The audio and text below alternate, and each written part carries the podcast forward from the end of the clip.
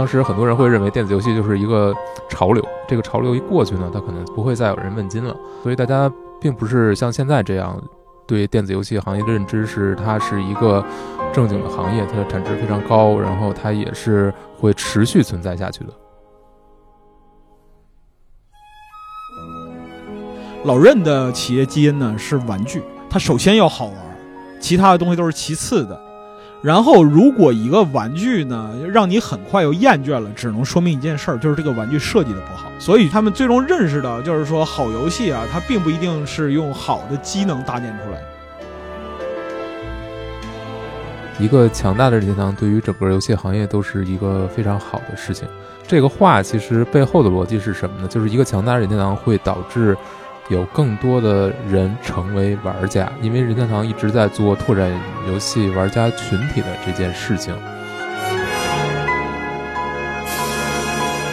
我认自己啊，他不是一个财报动物，他仍然是一百多年前那个玩具工厂，就是那个老的手工作坊。老任手里永远有三年不开张的现金。大家好，欢迎来到新一集的深交播客，我是黄泽成。那今天呢，我们要稍微的出圈一下，来聊一个游戏公司，就是任天堂。为什么要聊任天堂呢？因为今年五月份《塞尔达传说：王国之泪》发售的时候，是再次引起了这种现象级的讨论和关注。不管你是不是一个游戏玩家，你都能在各种各样的地方看到关于这这部作品的二创和讨论。而且今年之前的这个马里奥的大电影，也是取得了到目前为止全球。最好的这个票房成绩，那这两部作品背后的源头都是来源于任天堂这家公司。玩家群体里有一句话是这样说的：“任天堂就是世界的主宰。”那么今天我们就要聊聊为什么任天堂的产品能够被这么多的人喜爱？这家相当特别的公司背后又有着怎样的公司文化？今天我们邀请到了两位非常重要的嘉宾，一位是读库御宅学的主编 Red 鸿运老师。哎，大家好，我是红月。另一位呢是机核网的主编白广大白老师。大家好，我是老白。哎，我刚刚忽然发现一个很有意思的情形，这个一红一白正好是这个任天堂呃红白机的这个配色。看来今天这个两个嘉宾请的是非常的这个恰到好处哈。那我想先请两位来聊一下大家和这个任天堂这家游戏公司的经历了，因为好像我们三位应该都是处在三个不同的年代嘛。对吧？大家是怎么接触到的？其实虽然我自己一直以来也是一个游戏玩家，但是我接触任天堂这家公司一是比较晚的。我其实是从这个 PS 三和 Xbox 三六零那个时代入坑的嘛。那个时候的 V，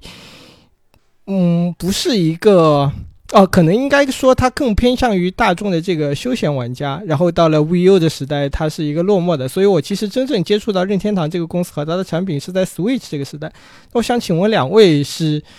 说说自己是什么时候接触到这家这个游戏公司的呢？洪老师先来吧。啊，那我来，那我来。嗯，我最早接触，呃，其实最早接触老任可能是 Game and Watch，就是最早应该不知道哪个亲戚可能给家里拿了一个，然后那是一台，呃，算算液晶屏，也算液晶屏的掌机吧，但是它所有的呃游戏的元素都是印在那个上面的，所以，对，所以就是每一台。每台掌机呢，其实就只有那么一个游戏可以玩，但当时其实对任天堂没有特别多的认知，呃，再后来接触可能就是玩红白机了。但是红白机我可能最早接触到是，当时还在住胡同，所以是胡同里面。嗯，首先呢，胡同里面你的电视经常能收到其他的人在玩游戏的那个信号，有时候你能能够收到，就看到别人在玩。然后还有一次是去某一个邻居家串门，应该是看到在那儿尝试了一下，呃，玩红白机，但还不是用手柄玩，是玩打鸭子，就是用那个光线枪 Zapper 啊。然后那个体验给我的震撼特别大，因为就是感觉电视上也没有。电视旁边好像也没有什么设备去接收这个信号，然后你拿着一个光枪直接对着对着电视比比划划，然后对就可以对吧？就遭可以遭到那条那条狗的嘲笑，所以我感觉那个就好像嗯就好像看魔术一样，嗯，那个给我留下特别深的印象。但真正真正玩上面的游戏，对这个品牌有认知，可能还是玩超级马里奥吧。其实我跟洪老师的接触年年代应该差不太多，因为这个就是家里的电视啊，能收到别人家的这个游戏机的信号，这个是一个年龄鉴定器。就凡是知道这个梗的，应该就是年纪都在那儿了啊。对，这是一个啊。我这边的话，其实也差不多，就是从红白机时代开始，然后对于超任 SFC 啊这个时代的，就是任天堂的游戏接触的会多一些啊。之后也是一路看过来，就 N 六四 N 六四的时代错过了，因为国内的存有量不是特别多。然后 GB 经历了一点，就是它的掌机的这个部分，GB 经历了一点，然后。GBA 啊，然后是 DS、3DS，然后 VVU 这些都经历了，所以说其实就还好，就还好，就是这么多年，它已经成为生活一部分了，这样子啊。但是 SFC 当时国内其实还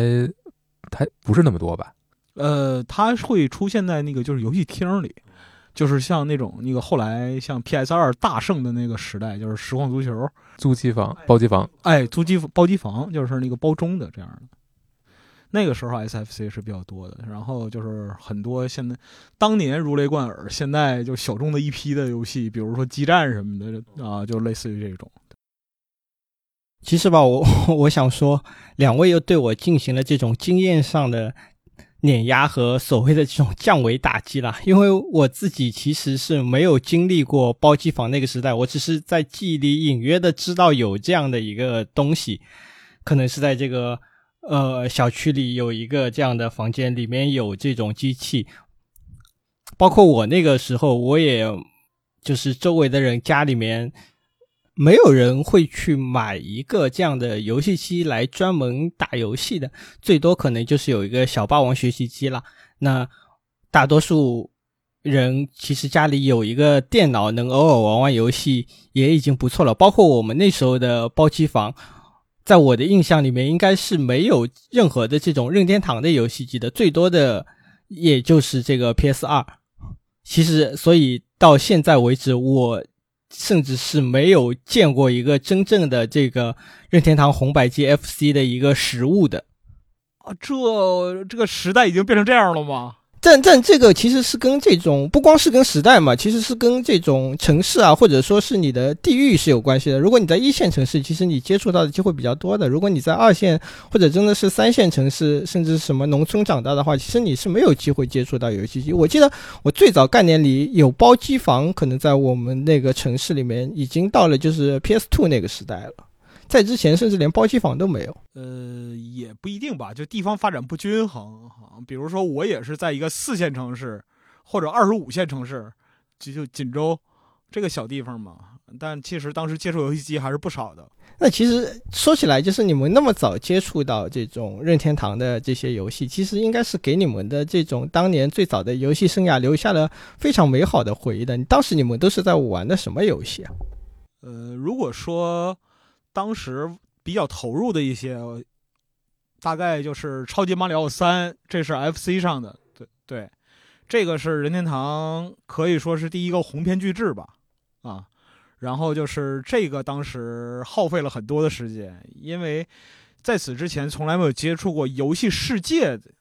这样一个概念。超马三我也是打了非常久，应该是某一个暑假，然后是可能还是在亲戚家，然后打一直，呃，像之前的超马一其实就因为难度太高了，所以 所以确实一直玩不了特别长。但是超马三，因为它不管是它的道具设置啊，还有什么，都是可能因为那会儿也稍微熟悉一点了，所以其实可以玩玩很久。那我刚刚我们说的这个，大家最早接触到这个任天堂的游戏嘛？那其实任天堂这家公司应该说是一个蛮独特的公司了。它跟今天的这些科技企业比起来，它是有一个非常久远的历史了，应该是有这种一百多年的历史。你你很难想象这家企业一百多年前就已经存在了啊！当时它并不是做游戏的，直到就是后来它才是慢慢的成为一家游戏公司。而且任天堂这家公司。在游戏史上，为什么说这么重要？因为它曾经是把这个是拯救了这个游戏产业嘛。那这这里，我想请两位先来谈谈任天堂这家公司的这个发展史吧。当时它是怎么样一步一步壮大，甚至是从当年的这个雅达利大崩溃中拯救拯救当时的这个游戏行业的呢？哎，这个洪老师来吧，啊，作为预宅学的主编。对我们，因为正好有一本书，其实比较详细的讲述了这个过程。呃，那本书叫《游戏结束：任天堂全球征服史》。呃，这个书其实虽然主角是任天堂吧，但是其实有很多篇幅是在讲整个电子游戏产业的。呃，当时刚才你也说了，雅达利这个大崩溃。呃，其实它原因很多，但最直接的原因其实是游戏的品质非常的低劣，而且又大量的出货，呃，导致的其实是玩家对于整个电子游戏行业的一个不信任和不认可吧。呃，我问一下，那个时候这这段历史是发生在什么时候的呢？可以跟大家科普一下，就是当时那个时代的游戏背景。呃，八十年代初吧，因为雅达利像二六零零，它的呃呃二六零零主机嘛，其实上面有非常多的游戏。呃，当时的雅达利游戏有一个比较比较大的特点，就是它的封面包装和它的游戏里面的实际的画面差距非常非常之大。因为当时的游戏主机的性能也非常非常羸弱嘛，所以真正能够体现出的画面是就是一些像素块嘛，啊，精灵图那种。呃，而且是非常呃非常粗糙的，但是雅达利的它的游戏的包装盒都是设计的非常非常华丽，然后呃非常写实的那种嗯画作的风格吧，啊，然后这个有一点点这种封面党的意思了嘛，就是靠着这种非常好的封面去欺骗消费者嘛，这跟国内最开始的那种。盗版游戏其实是有异曲同工之妙的，因为如果你曾经就是去在电脑城这种地方去买过盗版游戏，你经常能看到就是所谓的这个封面做的很好，然后上面的这个文字描述很好，一张光盘它跟你写里面有七八十个游戏啊这样，但是你回家打开来一看，发现根本就不是它封面上所描述的这个样子。其实某种程度上来说是有一点点这种欺诈消费者的意思嘛。这个最著名的就是雅达利 E.T. 外星人那个游戏的例子嘛，因为当时一九八二年暑假的时候，斯皮尔伯格的那个 E.T. 外星人是上映了，然后票房非常好，然后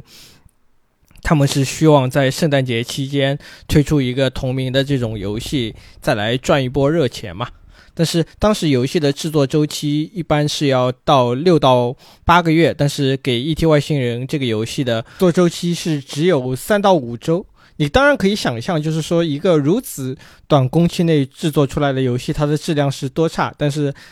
雅达利当时为了卖出已经做出来的这个三百到五百万份拷贝，是在营销上做了非常大的功夫。包括他画的那个游戏的封面是非常的漂亮，但是跟游戏的内容是毫无的关系，基本上可以算作是一个电影的海报这样的一个性质。然后他当时还是拍了一个电视宣传片，让这个 E.T. 外星人穿着圣诞老人的衣服，给孩子们送这个 E.T. 外星人这个游戏当做是圣诞礼物。但是最终，当大多数人把这个游戏买回家放进游戏机里面，发现他们受到了非常大的欺骗。最终，这个 E.T. 外星人只卖出了一百五十万份，可以说是这个。游戏史上一个非常臭名昭著的存在了。其实人家画出这种非常漂亮的风封面也没有什么错，只不过就是给给能给玩家带来的非常高的期待吧。然后再加上游戏确实没有任何品控的那种大量的推出，包括是《E.T. 外星人》这个游戏吧。呃，当然它其实可能不是当时最就质量最差的作品，但可能是比较差的那一波。然后，但是因为它呃出货量非常大嘛。嗯，所以其实有很多卡带到最后卖不出去，都都被填埋掉了。那那所以那个时候是其实是整个可以说是北美的这种玩家是对一个游戏彻底失去信心的一个状态，导致了之后雅达利大崩溃之后，对这个整个游戏的销量都是一个一落千丈的程度。呃，当时电子游戏变成了一个大家所有的渠道零售商，呃，都是。噤若寒蝉的一个东西，就是大家也不敢碰这个东西了，觉得它就是就是库存，就是大家对这个电子游戏的认知已经可能非常差了，嗯，已经变成了这么一个状态。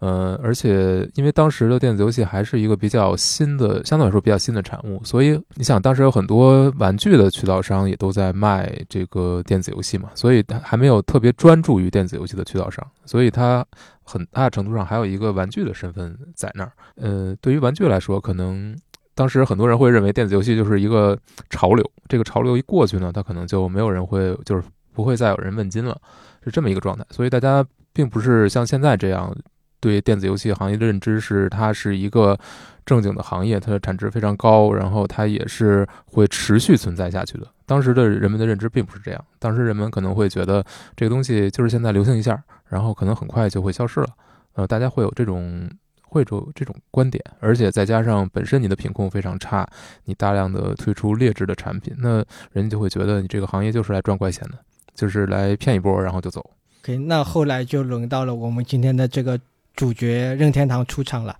那他是怎么拯救这个当时的游戏行业，给给大家或者说整个行业一个信心的呢？嗯，其实从书里呃了解到的当时的过程，其实还是非常艰辛的，因为他们要说服如此之多的零售商去去进他们的货品嘛，而且当时还做了很多呃带引号的暗度陈仓的事情吧，比如说呃要把这个。他们的 FC 重新的设计一番，呃，改，因为北美的版本叫做任天堂娱乐系统嘛，改了个名叫 NES（Nintendo Entertainment System），然后把它整个设计的就像一个家用电器一样，啊，方方正正的，可能不像日版的红白机那样有点，就是更像更像一个玩具吧。然后等于美版是把它往。家用的这种电器的方向去设计，然后，因为雅达利已经让整个行业电子游戏行业的名声变得非常差了，所以在很多名词术语上其实都没有再用雅达利的那一套。比如说游戏卡带这个说法就会被改成从 cartridge 改成 pack，啊等等，就是用了很多办法，而且这个呃。NES 在北美登陆的时候，还会同捆一个像机器人的一个小外设，做做一个套装。所有这些都是要强调它的科技属性，而不是它的玩具属性，或者说游戏机的那个属性。我觉得其实当时是想了很多办法的。那当时他们在这个软件上是一个什么样的策略呢？当时他们是提供了一些什么样的游戏呢？呃，当时最早的一批游戏其实类型还挺丰富的，有很多体育游戏，然后各方面都有，什么高尔夫啊什么的，嗯，然后我觉得老任可能跟雅达利做的不太一样的一点，就是它比较实在。呃，这个方面其实还有一点，就是它形成了自己的平台的一个垄断嘛。啊，本身来说的话，当时在世界上的这样一个就是游戏阵营里边，它占据一个绝对的优势，这是其一。其二，它对于软件的出品秉承一个就是软件权利金制度，就是你要去做实体的卡带的话，你要经过重重的审核。那任天堂本身因为对于雅达利崩溃这个事儿的，就是记忆犹新吧，导致就是说它对于软件的审核非常之苛刻。那么就是他必须要确认，在我这个平台上发售的游戏本身具备游戏性，具备与平台匹配的品质。虽然说在它的后期吧，这个权利金制度被广为诟病，尤其是第三方的这个游戏厂商，因为这个条约是非常霸道的。有兴趣的朋友其实可以自己去看一看。但是呢，它确实保证任天堂在 FC 这个平台上能够一以贯之的推出品质优良的游戏。其实就是一个品控的把关嘛，有点有点像今天这个苹果的这个 Apple Store 的那种观点，就是你上架的所有游戏都是要经过它的一个审核的嘛。但是经过审核，这个收税它也很厉害啊。当时的当时的是这样，你如果你想跟任天堂合作在红白机上推出游戏的话，你是先要把所有的你要确定。呃，这个卡带的生产费用其实是你要先给任天堂的，就是任天堂是来负责给你生产这个卡带，你不能自己去找其他厂商去生产。所以任天堂呢，可以很轻易的来掌控你的出货量。嗯，当然，如果你也你觉得你的作品不错，你想你想多出，那其实任天堂是有权控制一下的。嗯，或者说。然后，因为你你因为你要跟任天堂合作，你要先把这个卡带的生产费用其实要给任天堂，所以对于一些小厂来说，它又是一笔非常高的这个这个成本。那你可能就要掂量量，我到底要生产多少卡带？如果我对我的游戏没有足够的信心，然后我可能定的首定首发的这个卡带的数量不够多，但是因为但是如果我的游戏大卖了，那你在后续后续再找我，你可能就已经很难了。因为销售周期过了，生产排不上了。对，所以可以说任天堂是把这个风险全部转嫁给这些制作游戏的厂商了，是是可以这么理解吗？某种程度上来说是这样，就算是倒逼精品吧。有点这意思，嗯，这是一方面。另一方面来讲的话，他对于自己的第一方出品的产品也是秉承着同样的观点，这里边没有双标的，就是因为他第一方能够集中足够优质的资源、优秀的人才进行一个游戏的开发，那么它本身的游戏的品质是一个标杆。那么第三方厂商呢，他在出品的时候就需要与第一方的这样一个品质对齐，所以说呢。也并不是说风险完全转嫁给第三方，但是呢，这里边肯定有一些压霸的程度存在。对，这也是为什么后面会出现第三方叛逃的这种情况。嗯，就是当你这个东西走到走过了，可能走到另一个极端之后，会导致一些反弹。但是无论如何，在红白机这个时代，可能老任这些做法还是让大家对于电子游戏重拾了一些信心吧。那其实经过任天堂的这样各种各样的操作，包括它在硬件上的重新包装啊，包括它在软件上这种品控的控制啊，整个游戏界是渐渐走出了这个雅达利崩溃所造成的这个低谷期嘛。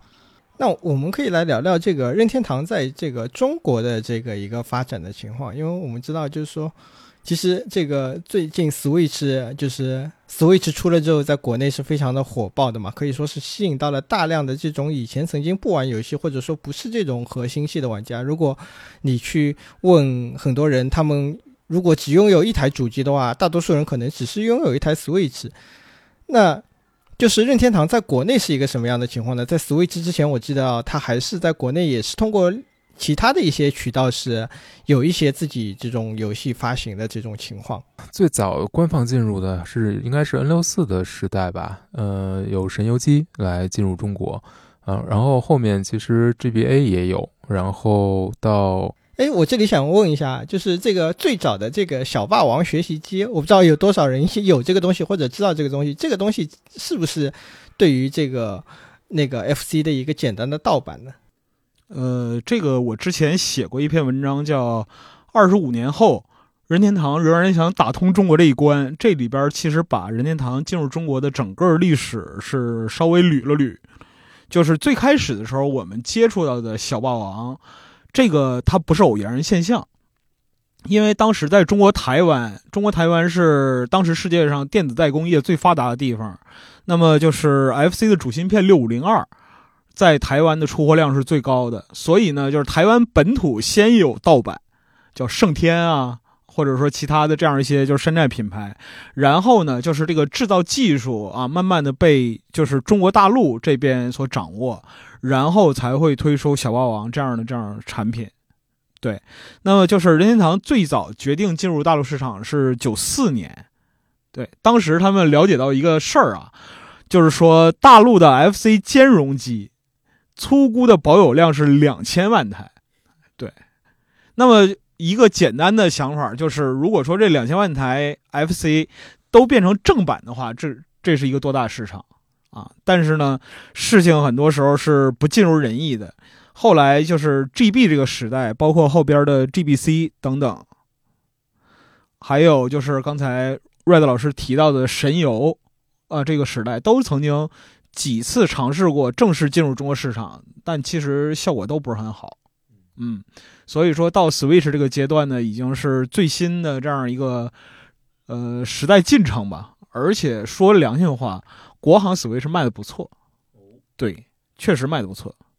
你说的这个像任天堂这样的大型跨国企业进入中国市场所遇到的这种水土不服的情况嘛？其实不光是任天堂一家了，几乎所有的这种大型跨国企业都会遇到相同的这种问题。用那个俗话怎么说的，就是“大清自有大清的国情在此”嘛。不管你是做这种硬件产品的，还是做这种软件服务的，基本上只要你进入了中国市场，都是不会受到一个特别好的这个。效果的，至少和他们这些公司最初预期的效果是相距甚远的嘛。像如果你是做硬件的，当你的技术壁垒或者说技术门槛不够高的时候，很快就会被破解。然后国内会利用这种天然的劳动力成本的优势，制造出大量的仿制的产品，然后来占领这个市场嘛。不光是任天堂的游戏机了，像这种早年的 DVD 啊，甚至是后来的这种智能手机啊，包括你看最近这个 Kindle 也是。要正式退出大陆了嘛？都是因为同样的原因。如果你是做软件服务的，你就会遇到这种相当复杂的中国的国情、中国消费者使用这些服务的习惯、他们的一个消费态度。你看，像这种很多的跨国的这种软件服务的公司，包括你像亚马逊啊，或者说做租房的那个 Airbnb 啊。包括这个做出租车的这个 Uber 啊，后都是撤出中国大陆市场，因为他们远远没有本土做相同服务的这些企业了解呃大陆的国情，然后能推出更加适合大陆消费者的这些的产品和服务。当然，这跟国内的这些保护的政策也是有着一定的关系的啦。其实任天堂已经算是一个比较好的这样一个在中国开发自己业务的企业了，因为这个游戏本质上来说还是一个挺难复刻、挺难取代的这样一个产品嘛。当然，任天堂能够在国内今天有这样的一个发展的情况，也并不是一帆风顺的嘛。我知道，在两千年左右的时候，中国大陆是有一个关于游戏主机的禁令的嘛，就是不允许官方在国内正式销售这种行货了。对，对，两千零一年，那这个时候其实就是自从那个事情之后，中国的这个主机游戏就是一下子进入一个十多年的这个低谷了嘛，错应该是错过了这个 PS 三的时代，到 PS 四之后才有了这个国行的主机嘛。那那那个时候，任天堂是一个什么策略呢？其实，在这个主机御三家里边，就是微软、索尼和任天堂里边，最执着于进入中国市场，就是获得一个名分的，反而是任天堂。因为就是神游中国是在主机面临禁令的这样一个就是最低谷的时代，仍然是坚持在国内耕耘的，只不过就是说最后败给了盗版。那我我我我这里想问一下，就是他们。是怎么绕过这个主机禁令的呢？呃，这个就不太好在节目上说了，因为这是当时特殊的历史时代导致的一些问题。对，包括说当时神游的策略也是尽量规避游戏机这样一个说法。就是其实如果看了那个文章的话，就大致就明白了。那这么说来，和这个任天堂当年进军北美要规避游戏机这个属性，其实是有着异曲同工之妙了。那我到时候也会把这篇文章放在节目的 show notes 里面。如果大家想更详细的了解这方面的情况，可以去看白老师的这篇文章。好好好，我们刚刚一直在说这个任天堂的历史嘛，其实我们现在可以来聊聊他旗下的这些游戏了。嗯，那任天堂旗下最著名的两个游戏 IP，一个就是马里奥，一个就是塞尔达。如果你是从 Switch 这台开始入坑的话，可能最先接触到的就是《塞尔达传说：旷野之息》这部作品。其实从某种程度上来说，《旷野之息》是拯救了任天堂这家公司嘛。如果 Switch 当时首发的时候没有《旷野之息》这部作品，很难想象它会有这么样的成功。而且它在上一个时代，就是 Wii U 那个时代，其实任天堂的这个。游戏主机的销量是非常的惨淡的，一度有传言说他们要退出游戏主机的这个行业嘛。当然，最后依靠着《旷野之息》如此出色的表现，导致了这个 Switch 的大卖嘛。而今年这个《旷野之息》的续作《王国之泪》出来之后，也是一如既往的好评。哎，我这里先想问问两位，你们现在这个《王国之泪》是已经玩到了一个什么样的程度了？完全没时间，我我我还有点干，嗯，我对，嗯，你到哪儿了？我我四嗯四个地区四四个主线可能到最后一个了，我一个神殿没开呢，啊是啊是吗？哦，不是你那不是有点干了，你那相当干，没有还好还好，那那其实就是你你看，就是说这个塞尔达是真的是最近火出了圈了嘛？其实这个我身边是不光玩游戏的，很多不玩游戏的朋友可能也是知道这个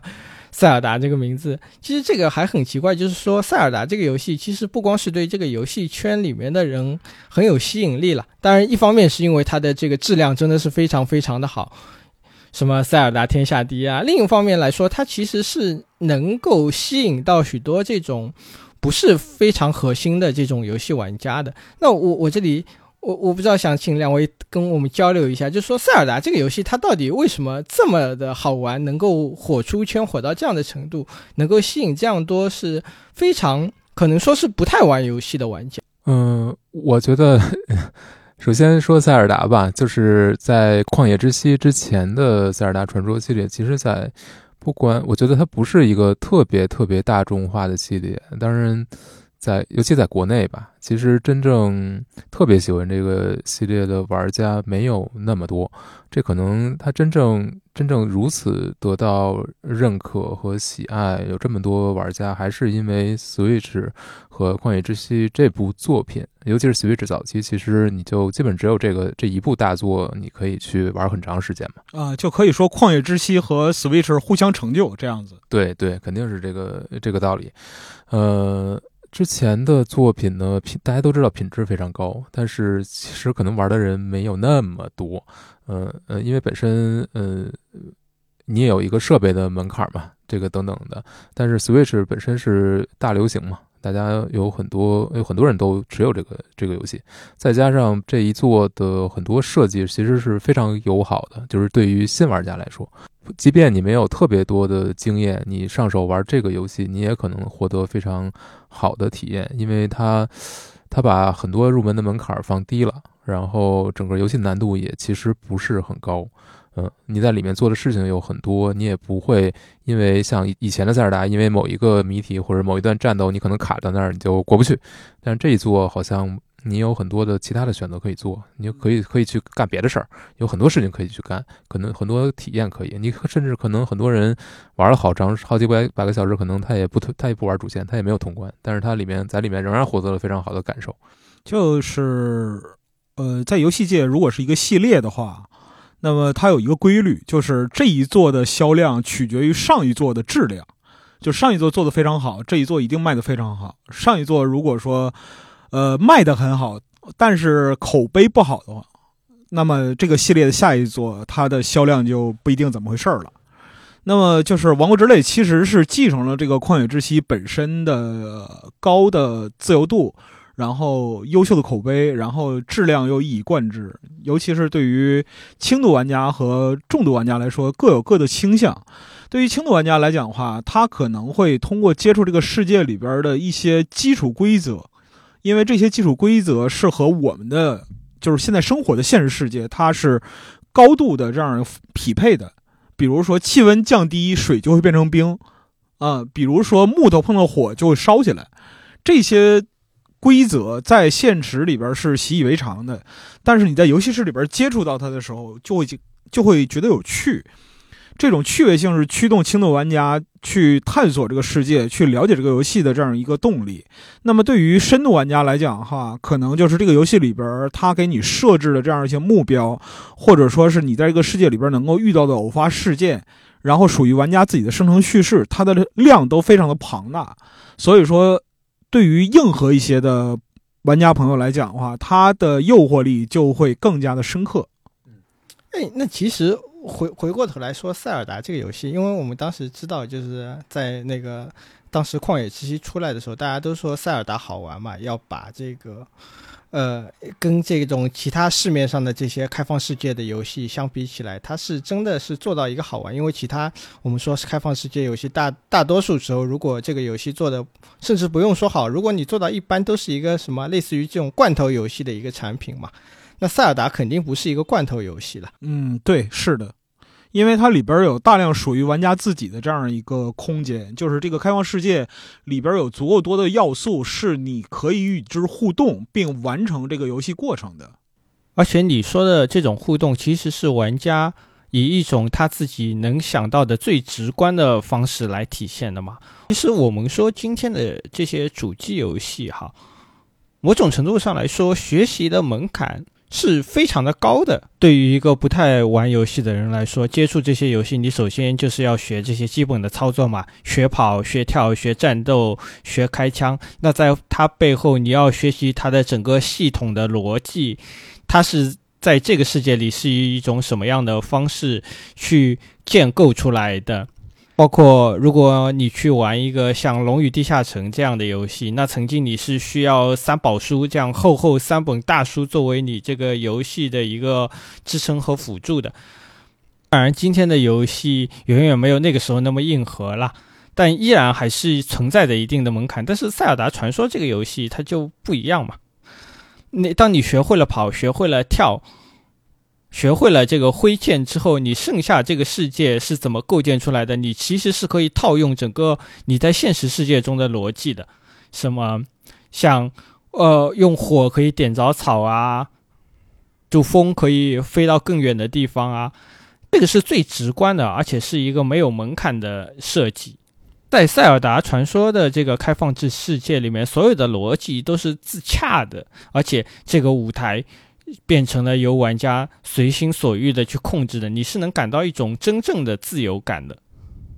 就是我们对于这个东西的观感，其实就是像开放世界游戏这种东西的观感呢，其实取决于两点。第一点是这个世界名为开放世界，但它是否是真的开放的？这个开放是建立在底层规则的构筑上，而非说是一个形式上的开放。打个比方说，你你画一个方圆一百平方公里的地图，然后把所有的呃要素，比如说建筑啊，然后就植被啊、自然资源啊，撒到这个地图上去，它本身能够形成一个世界吗？其实不能的，因因为它没有底层逻辑的支持。比如说像您刚才提到一些罐头游戏，罐头游戏的核心问题在于是什么呢？就是虽然你看起来这个世界千姿百态。但是你解决问题的方法只有一种，就是干。呃，也不光是就是干，因为它缺乏一个就是底层规则的逻辑设置。打个比方说，某些游戏你要进入一个基地的话，啊，你手上什么东西都有，但你唯一的解决办法就是用钥匙打开基地的门进去。你手上有多少炸药，有什么武器啊，也是没辙的。但这种事儿在。塞尔达这个系列里边是不存在的，你有无数种方法解决你面对的问题，对，包括说是它的一些特征，或者说是呃玩家的能力，很多其实是在游戏一开始最初的几个小时就已经完全交给玩家了。那么在之后，直到通关，也许会维持几百个小时里边。你所需要做的是把这些简单的能力，通过你的想象力与这个世界进行一个互动，然后在互动之后呢，得出属于你自己的对这个世界的认识和结论。嗯，这个是塞尔达魅力所在。另一个是玩家本身啊，他在就是对这个世界的深入了解的过程之中，他的成本并不是不高，而是他的学习曲线被拉长了。很多时候呢，就是说那个我们看到一些游戏，那么它对于玩家不友好，不友好在哪儿呢？就是说你需要就是操作学习很多操作啊，学习很多对于环境的认识。但是塞尔达是你无时无刻不在与环境互动，那么你在互动的过程之中呢，实际上是在无意识的巩固自己的学习。那么在经过十几个小时或者几十个小时之后呢，你可能再回首去。看过去，你就会很惊讶的发现，你已经掌握了这个世界里边一些很重要的观点，或者说一些很重要的常识，而你自己完全是在享受，或者说是拥有乐趣的这样一个情况下得到的。玩到最后，发现自己其实已经吃透这个游戏了，但是这个过程又没有好像没有没有很很痛苦。对，苦了，但没完全苦啊。对，会有一些挑战，嗯。但是整个过程还是比较享受的，所所以可以说是这个塞尔达是真正那种让人觉得好玩的游戏，真的是把好玩放在了那个最重要的位置嘛？可能跟这个像其他这种我们所说的三 A 大作，它可能会强调画面啊，或者是强调其他这些场景啊，这个，但是塞尔达真的是把这种玩的乐趣是放在第一位的。这里边其实也有两层啊。就是第一层是我们说的好玩，是指它的游戏性的这个部分。那么就是游戏性这个部分呢，其实恰恰是最难以量化的。对我们没有办法用一个就是说数据性的东西啊，或者说用个图表详细的勾勒出一个就是量化的模型，就是这个东西它为什么好玩？这东西为什么好玩？是因为它里边能钓鱼砍树吗？这个这个游戏为什么好玩？是因为里边能打枪射箭吗？都不是。对，游戏性本身是一个概念化的系统化的东西。但是呢，它是难以被具体用数值去概括和量化的，而能够用数值量化的东西呢，恰恰是画面。对啊，而且就是是玩家本身从本能出发，就是从动物性出发，接触到的就是能够评价其为优质的一个最简单、最直观的量化标准。所以说，就是这一块来讲的话，它就是一个问题。当然了，就是这一代塞尔达在 NS 上边这个机能表现实在是让人头疼啊！这这这个东西洗不了，没法洗。对，这是其一啊。其二呢，就是说游戏性的认识啊，每个玩家是千差万别的。就是就算是像塞尔达这种，就是三天卖一千万，然后口碑。站在可以说站在就是说游戏类的这样一个顶峰上的作品的话，一样会有玩家不喜欢玩这也这也很正常，就是因为他可能没有对上就是这位玩家的那个点而已。比如说我，是吧？觉得疲劳是吗？不，我觉得没有目标性，就就是他没有给你一个明确的目标。我我其实这个人玩游戏还是很注重故事啊，或者说很注重叙事的。那这个方面其实。是这个塞尔达的一个弱项嘛？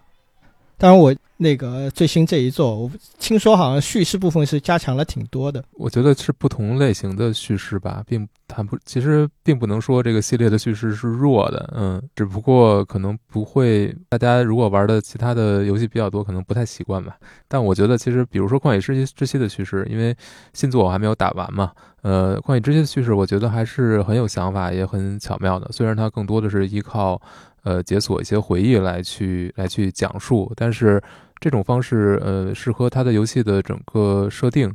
呃呃呃，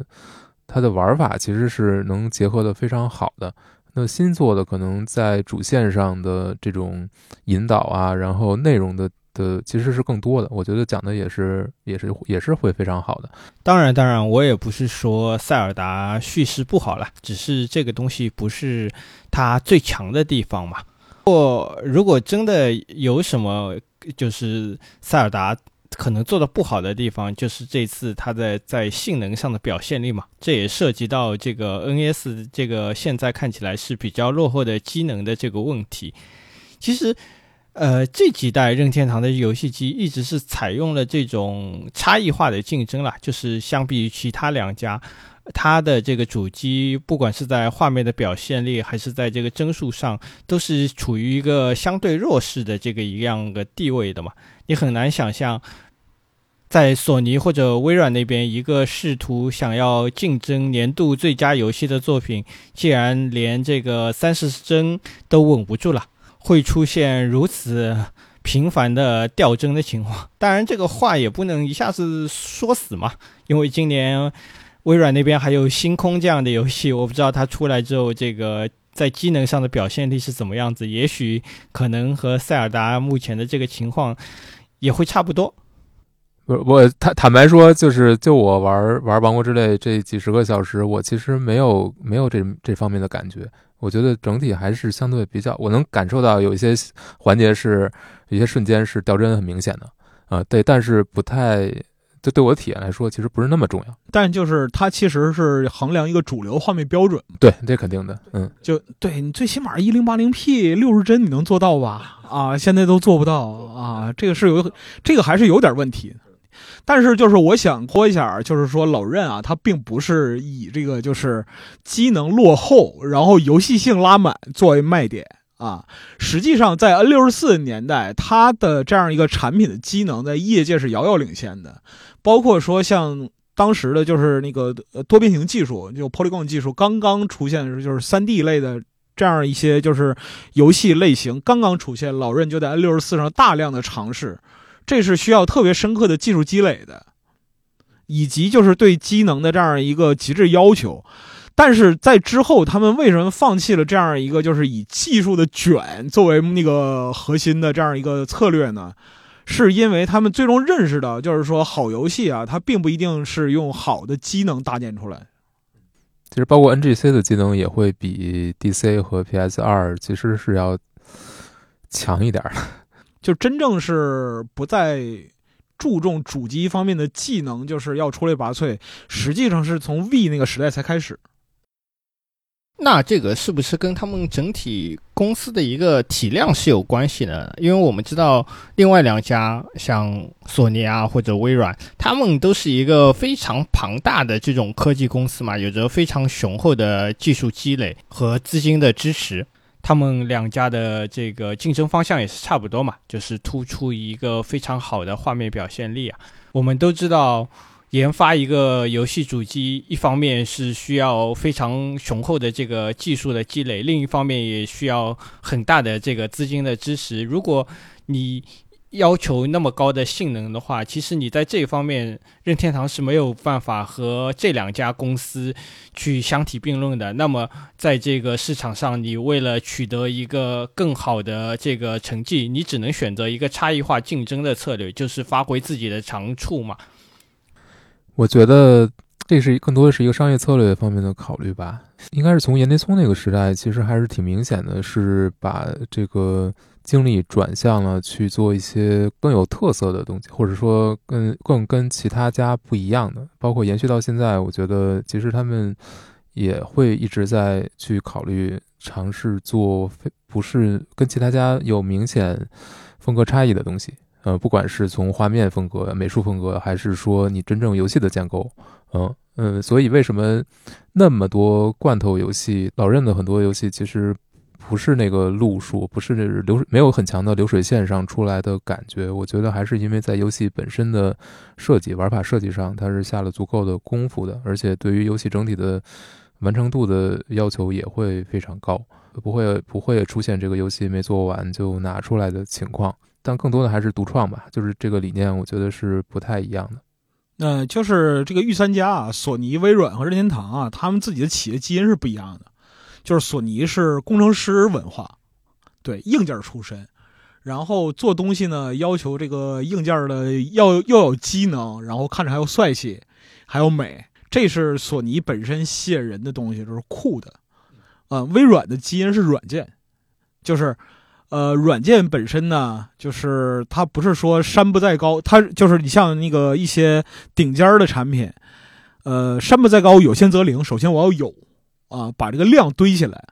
那么有了足够的量，这些量里边自然就会产生拔尖的东西啊。这是他在就是自己的这样一个第一方阵营里边现在采取这样的策略。你看到他收了大量第一方工作室，对，老任的企业基因呢是玩具。一个玩具要好玩，它首先要好玩，其他的东西都是其次的。然后，如果一个玩具呢让你很快又厌倦了，只能说明一件事儿，就是这个玩具设计的不好。所以，就是说，这是老任面对自己的产品，包括主机，包括第一方软件的这样一个态度。他是希望竭力能够通过玩法的设计，那么玩具的设计能够让人们对它始终保持新鲜感。聊完了塞尔达，我们可以来聊聊任天堂的其他 IP 啊。今年早些时候，那个马里奥的大电影是取得了一个非常出色的票房成绩嘛。我现在看它是已经超过了十亿美元，暂列全球票房榜的第一名。而且我看今年下半年也很难有一部电影能够取得像它这么高的票房。所以可以看出来，任天堂的这些 IP 在全球范围内的号召力其实是非常大的，有一个非常广泛的群众基础。其实这几年，好莱坞是一直大力的发掘这些游戏 IP，把它们改编成电影嘛。之前有这个《神秘海域》啊，《古墓丽影》啊，但是都没有像马里奥取得这样高的票房成绩。虽然任天堂看起来起步比较晚，但是取得的效果应该在目前来看是最好的嘛。而且任天堂它旗下的这些 IP 其实是有一个非常独特的这样的运作的理念的嘛。那我可以请两位来聊聊任天堂是如何来运作它旗下的这些 IP 的嘛？我觉得能看到的是，它其实非常谨慎吧。就是对于自己的的 IP 的对外的授权、对外的合作，其实都还比较爱惜自己的羽毛，不会说像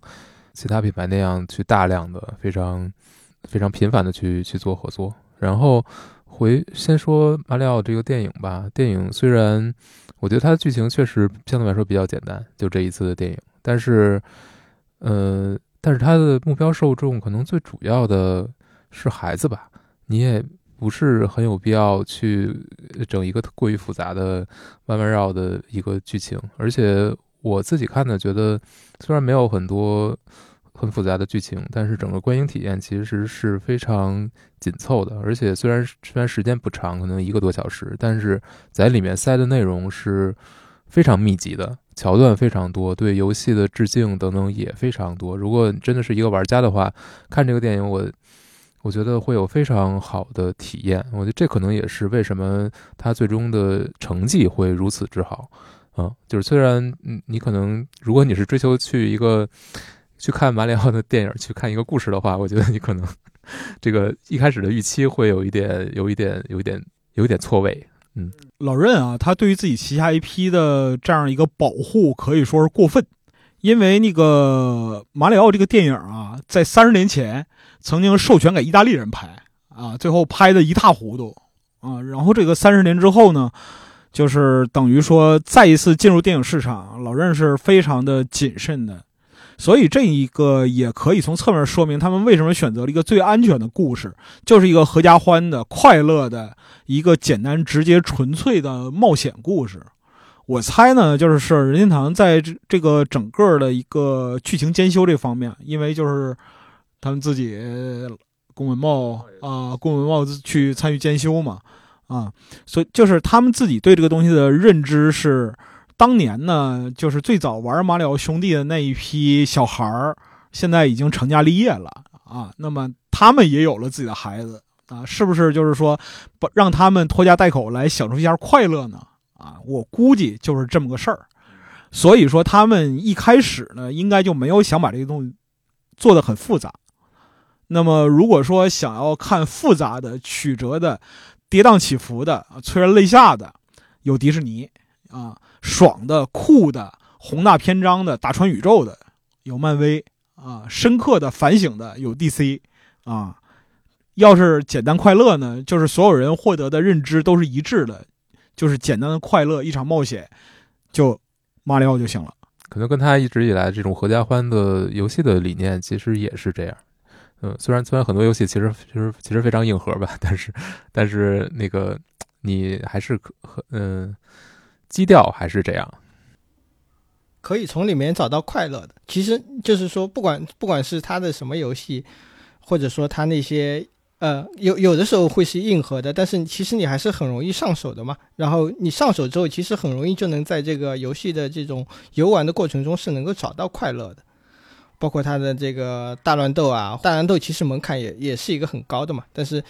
如果你什么都不懂，你你瞎按，我我甚至说就是你瞎按，其实你你想象一个在客厅里面几个家庭在一起，小孩子在那里聚会，你也是很容易从这个游戏中能找到这种快乐的元素在里面的。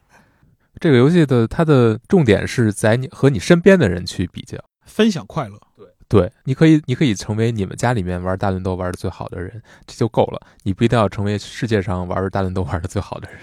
包包括马车也是嘛，它不没有讲究那么多细节，反而是有这种，比如说任务龟壳啊这样的，就是你能想象，如果你这个在家庭里面，你你和你朋友玩，大家其实是会一个非常笑得非常开心的这样一个。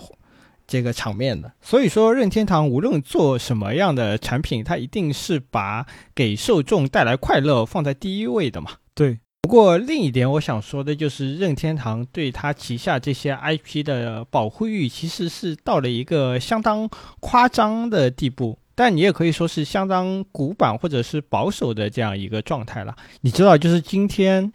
一个 IP 想要保持活力，其实很大程度上是需要基于他的粉丝社区来进行一个大量的这种二次创作嘛。有时候官方还会和这些二次创作来进行一个互动，就是这种同人作品啦。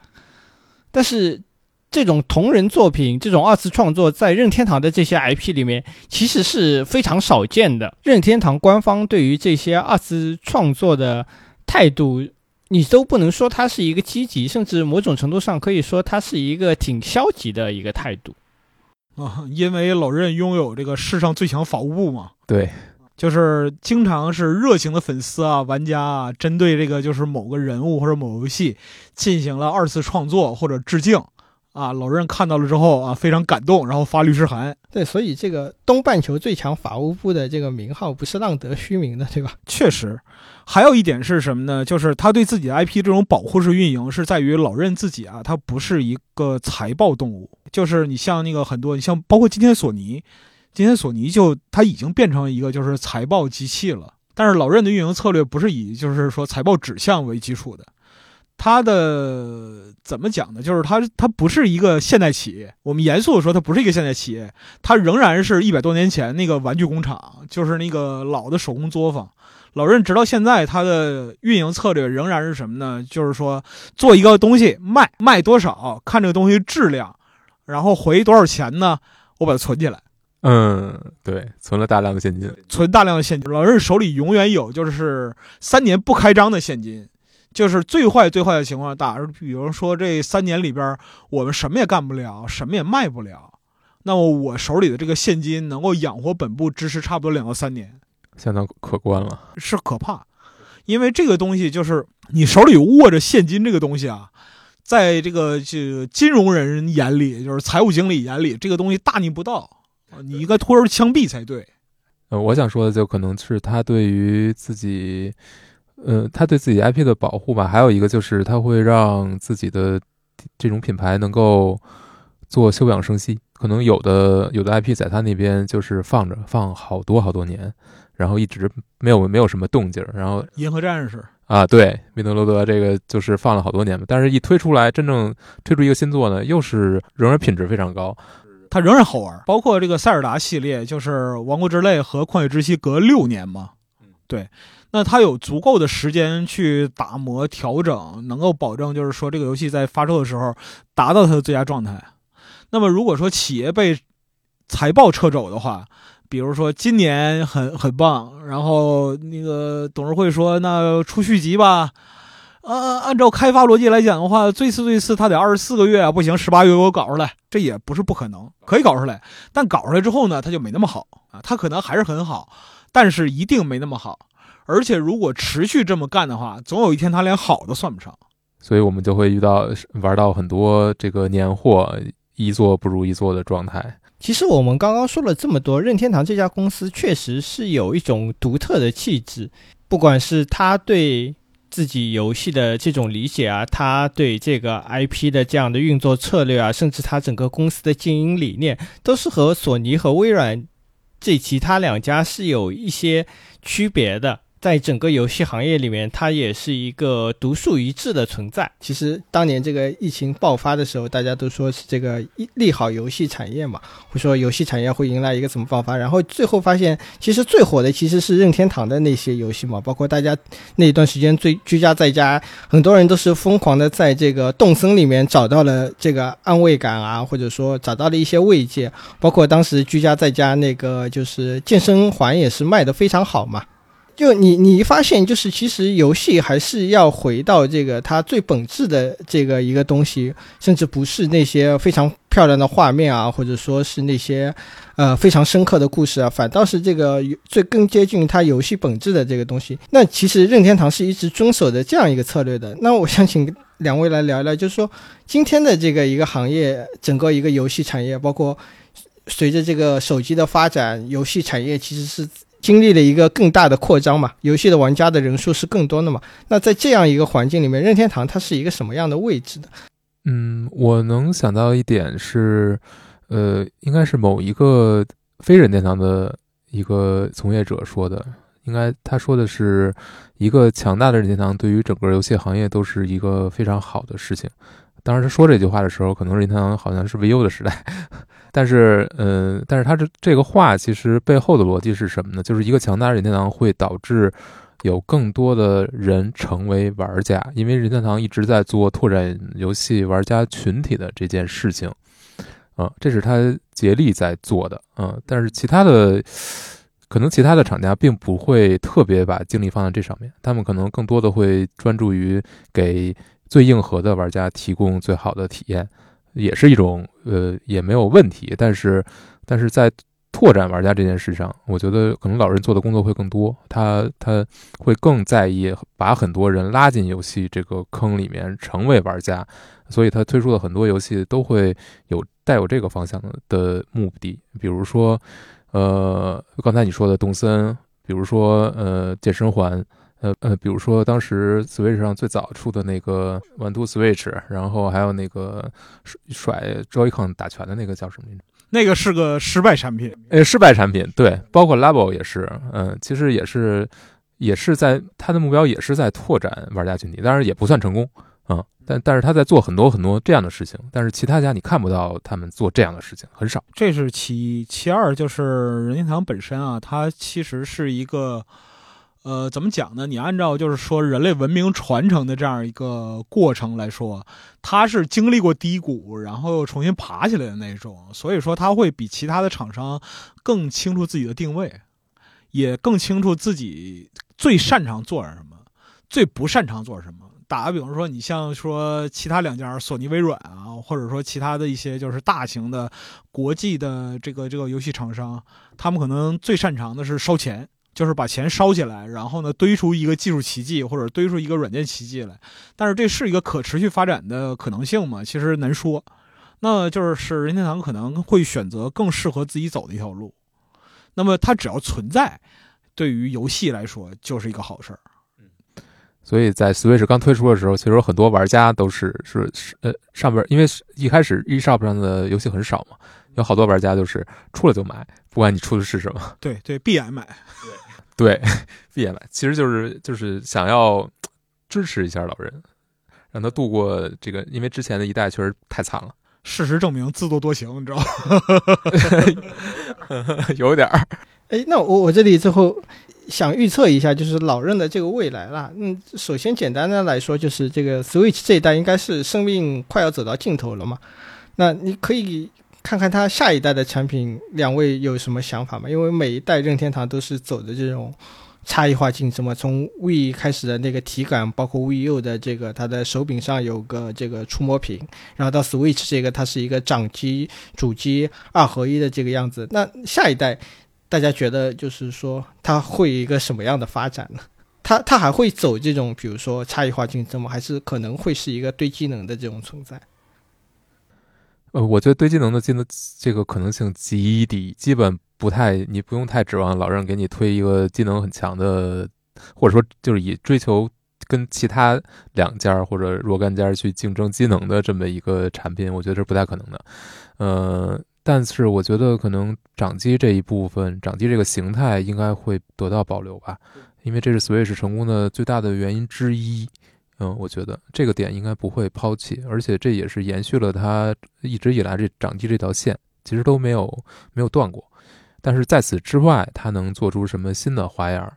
能解嗯或者能解决现在的这个机器的什么问题？我觉得还是挺期待的吧。就是嗯，希望能够还有这种非常便携的体验。但除此之外，我觉得能改能改的越越神奇越好。我我还是期待会不一样，跟 Switch 有很大不一样。因为任天堂在 V 之后的这个主机设计的逻辑啊，是用，呃巧思和简单的设计解决复杂的需求，包括就是 V、VU、Switch 都是按照这个逻辑来推进的，所以就是本身来讲的话，我同意 Red 老师意见，就是它很有可能仍然保留掌机特性，但是在主机方面的就是技术进步会有什么样的，这个我们不敢说。因为它会有可能一些，就就很邪门的幺蛾子，很可能，尤其是操控方面。其实你看它历代的手柄的这个状态，其实都是千差万别，变化非常大。而且就是有一个反直觉的，对于这个时代玩家啊，有一个反直觉的事儿，就是老任是在外设上做幺蛾最多的一个厂家。那么包括说对机体的性能也是，比如说最早的那个 VR Boy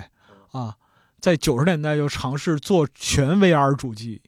对然后包括说其他的像六十四啊、NGC 啊这个时代，其实它在机能和产品上都做了非常非常大胆的尝试，结果不咋着啊啊！但是其实也是有成功的部分的。对对，好像老任一旦追求机能，都或者追求都不会有特别好的结果。对，下场不是特别好。那我们还是静观其变，耐心等待，期待着任天堂这家公司给我们带来更大的惊喜。